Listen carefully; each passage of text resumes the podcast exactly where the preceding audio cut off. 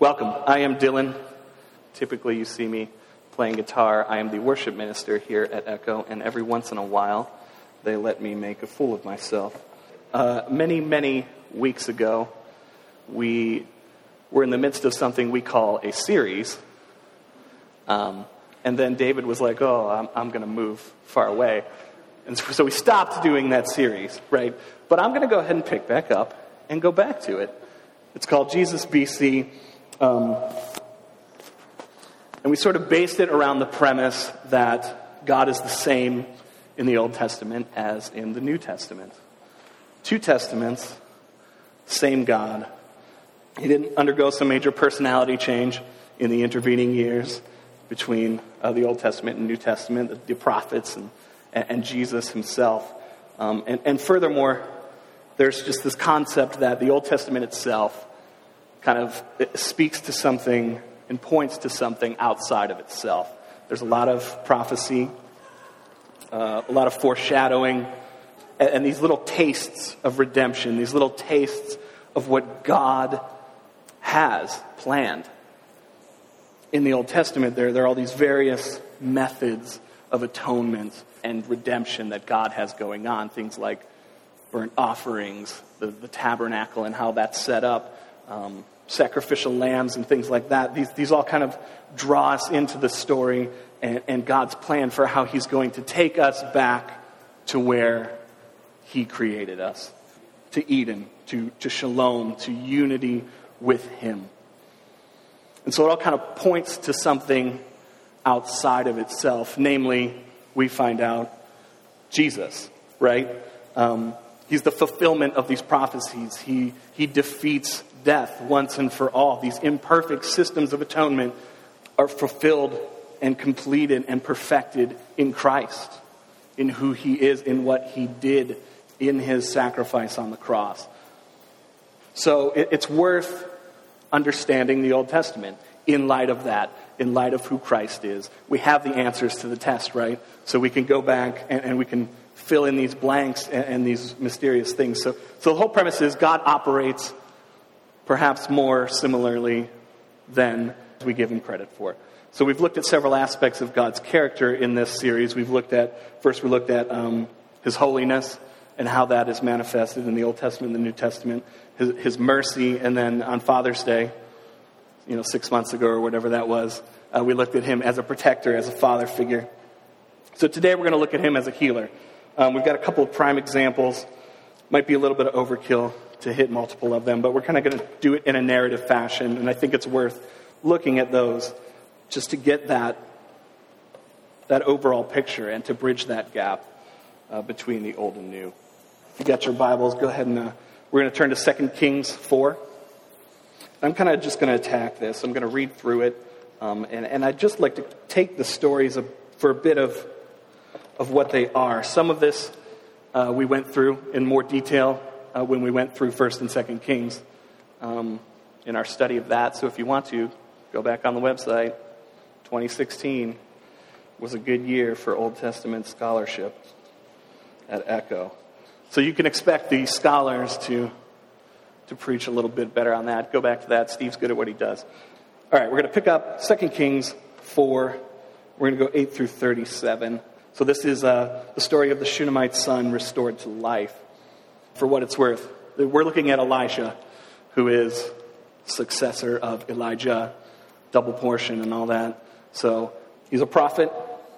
He's good at what he does too. We're going to see that in here, uh, and it'll be great. So one day, Elisha went to Shunem, and a well to do woman was there. Uh, well to do, side note, Hebrew, it calls her great. There's some connotations of not necessarily just wealth, but um, that she was great in character, that she uh, was well respected. She was on track. So a well to do woman was there. She urged him to stay for a meal. So whenever he came by, he stopped there to eat. She said to her husband, I know that this man who often comes our way is a holy man of God. Let's make a small room on the roof and put, it, put in it a bed and a table and a chair and a lamp for him. Then he can stay there whenever he comes to us. Pretty simple. rich people. Let's make a suite on the roof for the prophet. Um, but it's, you know, a bed, a chair, all the things the prophet would need as he's passing through. So she does it. She sets up this room for Elisha. Elisha loves it. He stops by whenever he comes through, uh, and he's, whenever he's going that way. And so it strikes him God is doing good stuff. He loves doing good stuff. Let's see if this lady needs anything. Like, I'm a prophet. I've got power from God. I can help her out. So he asks, we're going to skip down to 14 here. He's talking to Gehazi. He's like, What does she need? She's like, I don't need anything. It's cool. I'm, I'm good. Um, so he asks Gehazi, What can be done for her? Gehazi says, She has no son, and her husband is old. Then Elisha said, Call her. So he called her, and she stood in the doorway. About this time next year, Elisha said, You will hold a son in your arms. No, my lord, she objects forcefully. Uh, Please, man of God, don't mislead your servant. She's getting a little defensive here. You can tell that this is probably a dream that she has in the Old Testament days. Yeah, I mean, kids were everything. That's, that's your life insurance. They're supposed to take care of you. And, and kids were a blessing from the Lord. And it seems like maybe she had given up on this, right? This is a dream that she had had um, and had kind of let it go. So she kind of freaks out. She's like, "Don't, don't lie to me. That's, that's not what I'm interested in." Um, but he he insists. The woman became pregnant, and the next year, about that same time, she gave birth to a son, just as Elisha had told her. The child grew, and one day he went out to his father, who was, work, who was with the reapers. He said to his father, My head, my head. His father told a servant, Carry him to his mother. After the servant had lifted him up and carried him to his mother, the boy sat on her lap until noon, and then he died. She went up and laid him on the bed of the man of God and shut the door and went out. She called her husband and said, Please Send me one of the servants and a donkey so that I can go to the man of God quickly and return. Why go to him? He asked. It's not the new moon or the Sabbath. That's all right, she said. So it kind of kind of seems like she didn't even tell him that the kid had died. Apparently, they only go to the prophet at certain times. She's like, "Don't worry about it. I'm just going to go see him." So she, she gets it. She saddles the donkey and said to her servant, "Lead on." Don't slow down for me unless I tell you. So she set out and came to the man of God at Mount Carmel. When he saw her in the distance, the man of God said to his servant Gehazi, Look, there's the Shunammite. Run to meet her and ask, Are you all right? Is your husband all right? Is your child all right? Everything is all right, she said. Apparently, she did not want to deal with Gehazi. She wants to deal with the prophet himself. So she goes on. When she reached the man of God at the mountain, she took hold of his feet. Gehazi came over to push her away, but the man of God said, Leave her alone. She is in bitter distress, but the Lord has hidden it from me and has not told me why. Did I ask you for a son, my Lord? She said. Didn't I tell you don't raise my hopes? She kind of lets lets him have it a little bit. She's not ashamed. And that's something that I love about this woman and her faith. She knows God gave me this son. And when he dies, she knows that's not how this is going to go down. This doesn't make any sense. That's not how she understood God to operate. And I think there was enough faith in her that she comes and she just says, Look, I didn't ask for this. You gave this to me. Don't take it away now. And I think it, it kind of telegraphs, you, you can see that God's probably going to honor this, but um, there's some bumps in the road here. So, picking back up in 29, Elisha said to Gehazi, Tuck your cloak into your belt. Take my staff in your hand and run. Don't greet anyone you meet. And if anyone greets you, do not answer. Lay my staff on the boy's face. But the child's mother says, As surely as the Lord lives, and as you live, I will not leave you. So he, he got up and followed her. Gehazi goes ahead. He tries it. He gets there, lays the staff on the boy's face. Nothing. He comes back and, and he says, The boy has not awakened. Back in 32, when Elisha reaches the house, there was a boy, there was the boy lying dead on his couch. He went in and shut the door on the two of them and prayed to the Lord. Then he got on the bed as he stretched himself and he stretched himself out on him, mouth to mouth, eyes to eyes, and hands to hands. As he stretched himself out, the boy's body grew warm. Elisha turned away and walked back and forth in the room, and then got on the bed and stretched out on him once more. The boy sneezed seven times and opened his eyes. Elisha summoned Gehazi and said, Call the Shunammite. And he did. When she came, he said, Take your son. She came in, fell at his feet, and bowed to the ground. Then she took her son and went out. I mean, in essence, this story is about faith, right? That's how it's normally preached, and it shines through pretty well, I think when you think about uh, stories like that, about miracles and, and healing and, and, and, bringing people back to life, um, these aren't necessarily the first stories you think of. You think Jesus, he's going around doing things like this. These aren't the first hits on my Google search mentally. Um, I think it's often easy to think of the stories of Jesus and healing in this way. Many people coming to him and they leave with a miracle and, Jesus saying things like, Go in peace, your faith has healed you. But this, the story itself, does a pretty good job, I think, uh, of illustrating God, showing that full spectrum of his character, of extending grace and goodness. Uh, even before Jesus comes down to start his ministry, God is, is healing people. God is doing all kinds of things, and not necessarily even just for his people.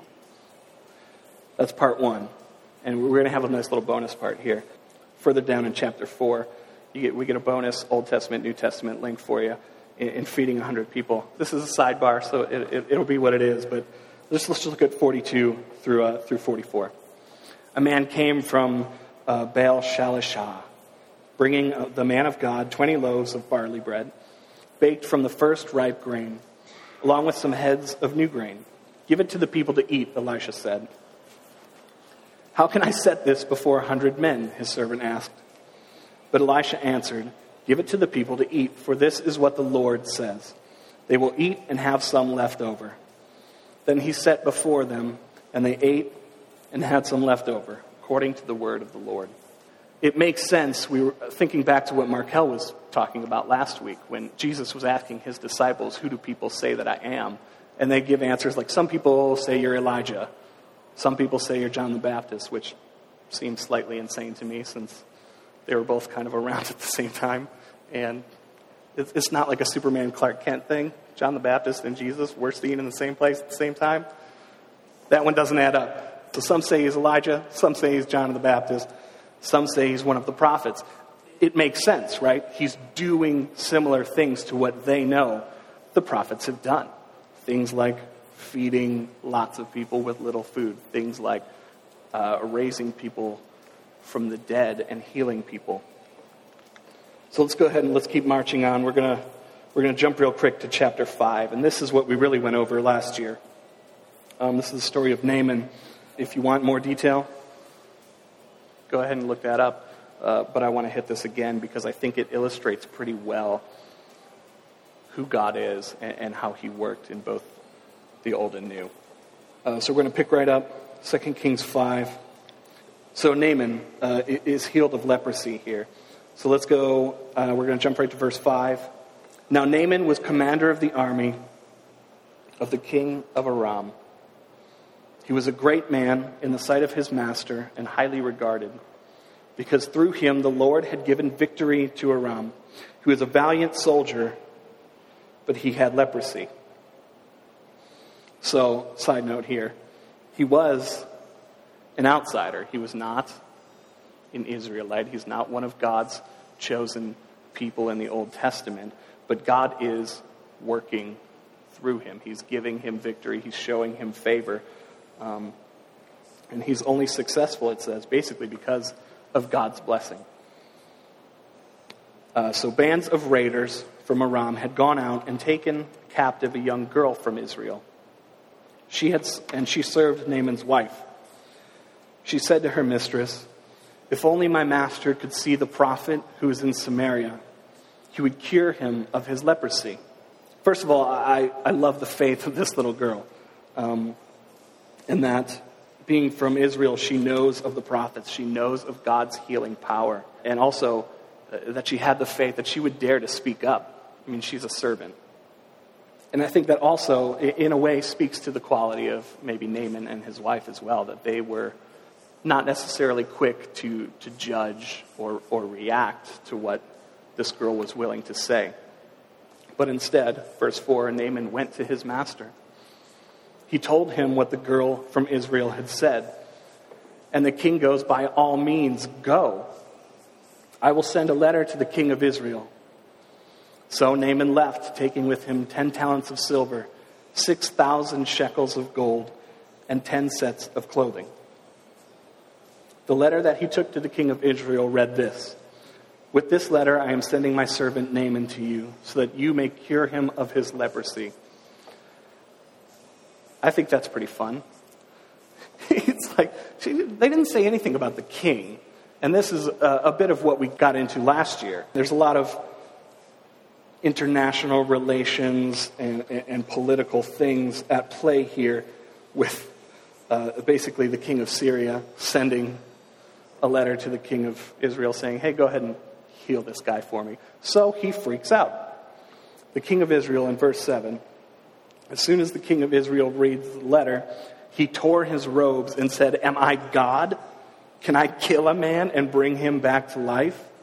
Why does this fellow send someone to me to be cured of leprosy? See, now he's trying to pick a quarrel with me. He sent the letter to the wrong guy. I mean, it, probably politically the right guy. He maybe even has to go through the king to get to Elisha, but there's something to be said here about the willingness of the girl to speak, the willingness of Naaman to listen, the willingness of the king of Syria to send him. But then the king of Israel is like, what am I supposed to do with this? Uh, and, and, that speaks a lot. Sometimes the, the people who are supposed to be closest to God, the Israelites, uh, and their back and forth relationship with Him, right? These, when we went through second, First and Second Kings together, uh, we saw so much of that. These guys who essentially all proved to be fairly worthless on the faith spectrum. They're supposed to be leading God's people, but they get pretty consumed with themselves and they neglect God and they, uh, they get distracted from who he, he is and how he operates. But Elisha, being a man of God, hears that the king of Israel had torn his robes. So we're back in verse 8 here and he sends him a message. It's not even like the king went and found Elisha. Elisha found out, and he goes to the king, Dummy, I'm right here. Um, so he says, Why have you torn your robes? Have the man come to me, and he will know that there is a prophet in Israel. So Naaman went with his horses and chariots and stopped at the door to Elisha's house.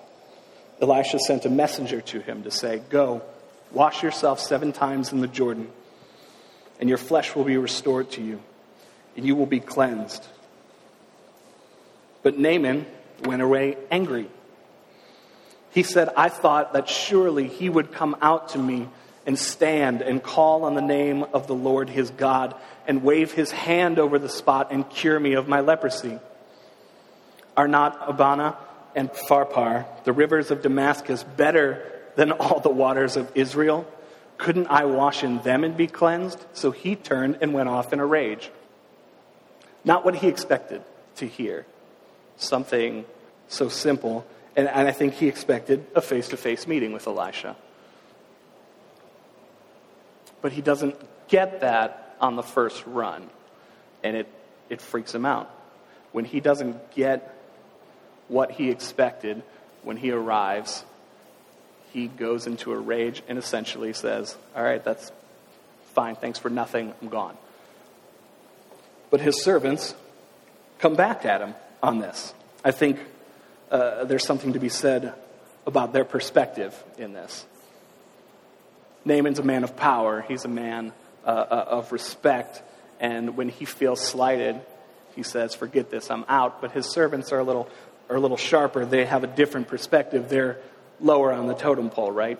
They're not polluted by thinking that they're better than, than anything necessarily. So they come back to him and they say, My father, if the prophet had told you to do some great thing, would you not have done it? How much more then when he tells you, Wash and be cleansed? So he does it. He went down, he dipped himself in the Jordan seven times, as the man of God told him, and his flesh was restored, like that of a young boy. I think that's just something that, that I want to reiterate again. I like the fact that these servants were willing to speak up, that when they see this is just a simple thing, you don't necessarily need a great thing because you think you're great. Just do it.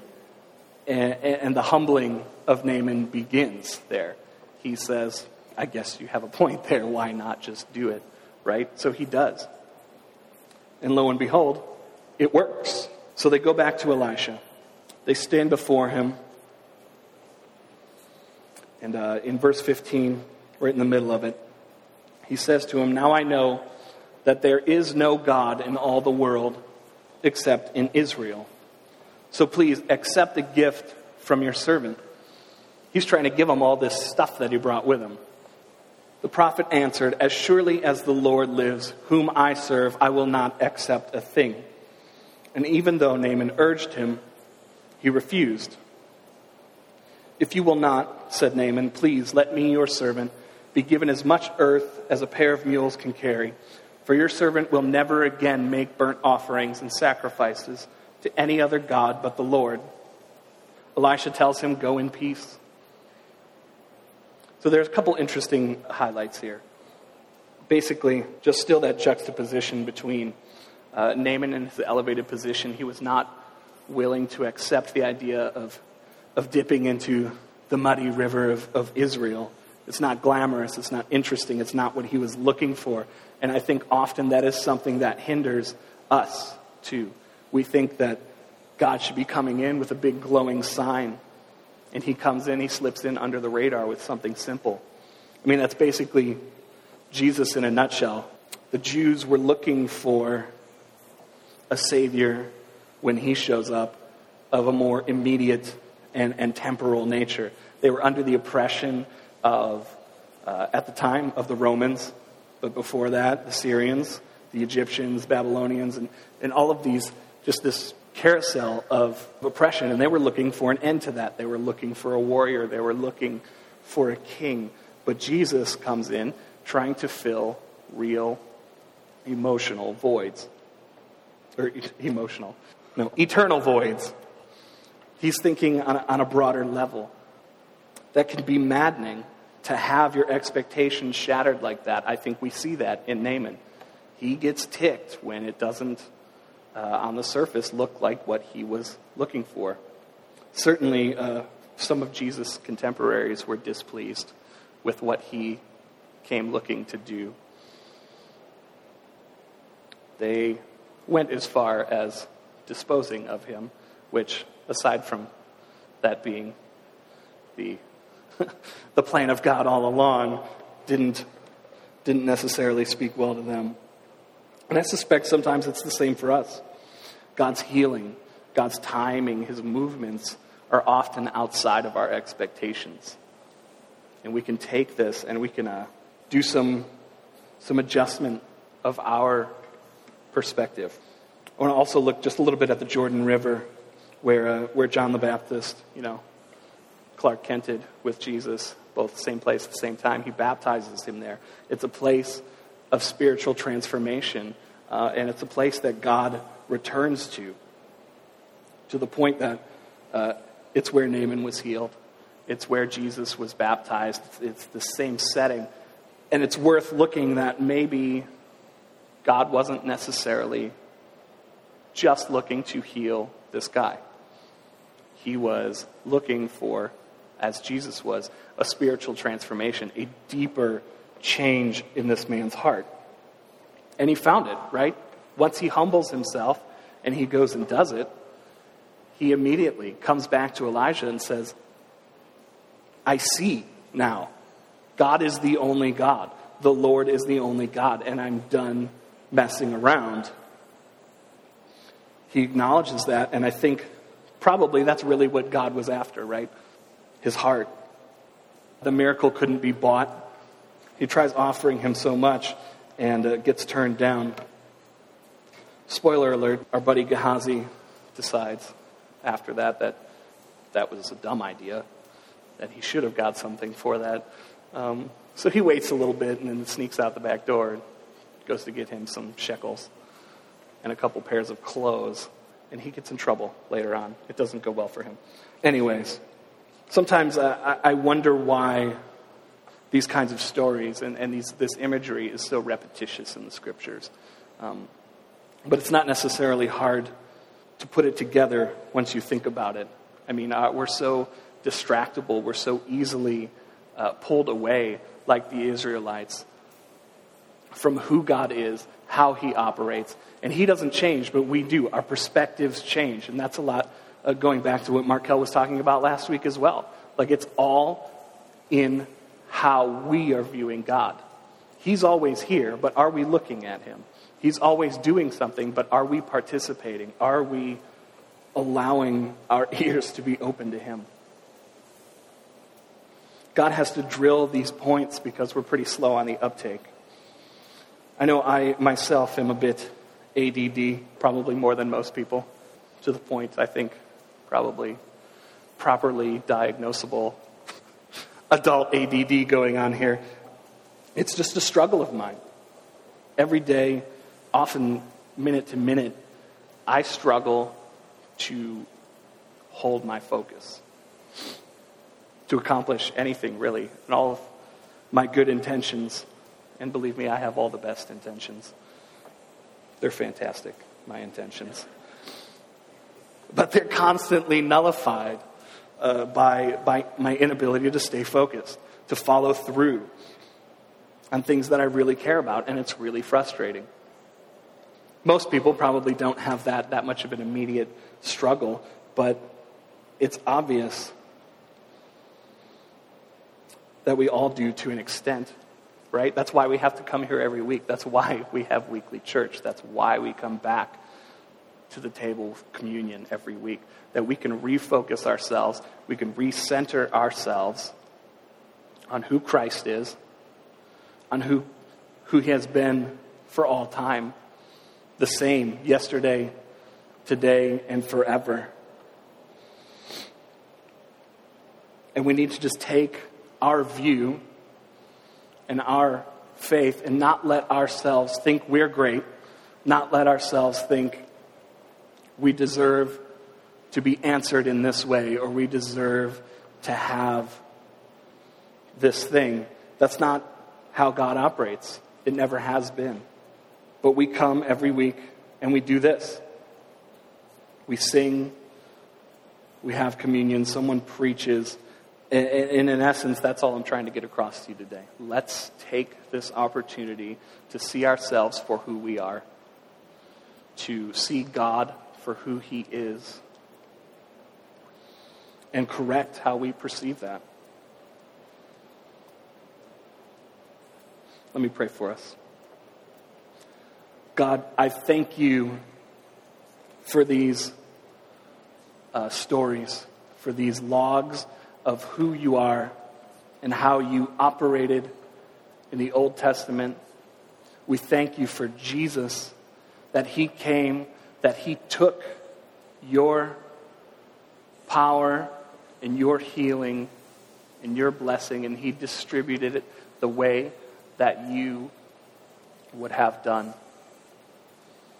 We ask that you would help us to, uh, to see you for who you are we ask that you would help us to see each other and ourselves the way that you see us. That we, we would be able to humble ourselves, that we would be able to open our eyes, to open our ears to your promptings, to your ways, little by little. God, that we wouldn't be quite as distractible, that we would accomplish what we set out to do here weekly, and that we would grow our community and our faith and our ability to help each other stay focused on who you are, that we may accomplish kingdom things, that we may grow closer to you.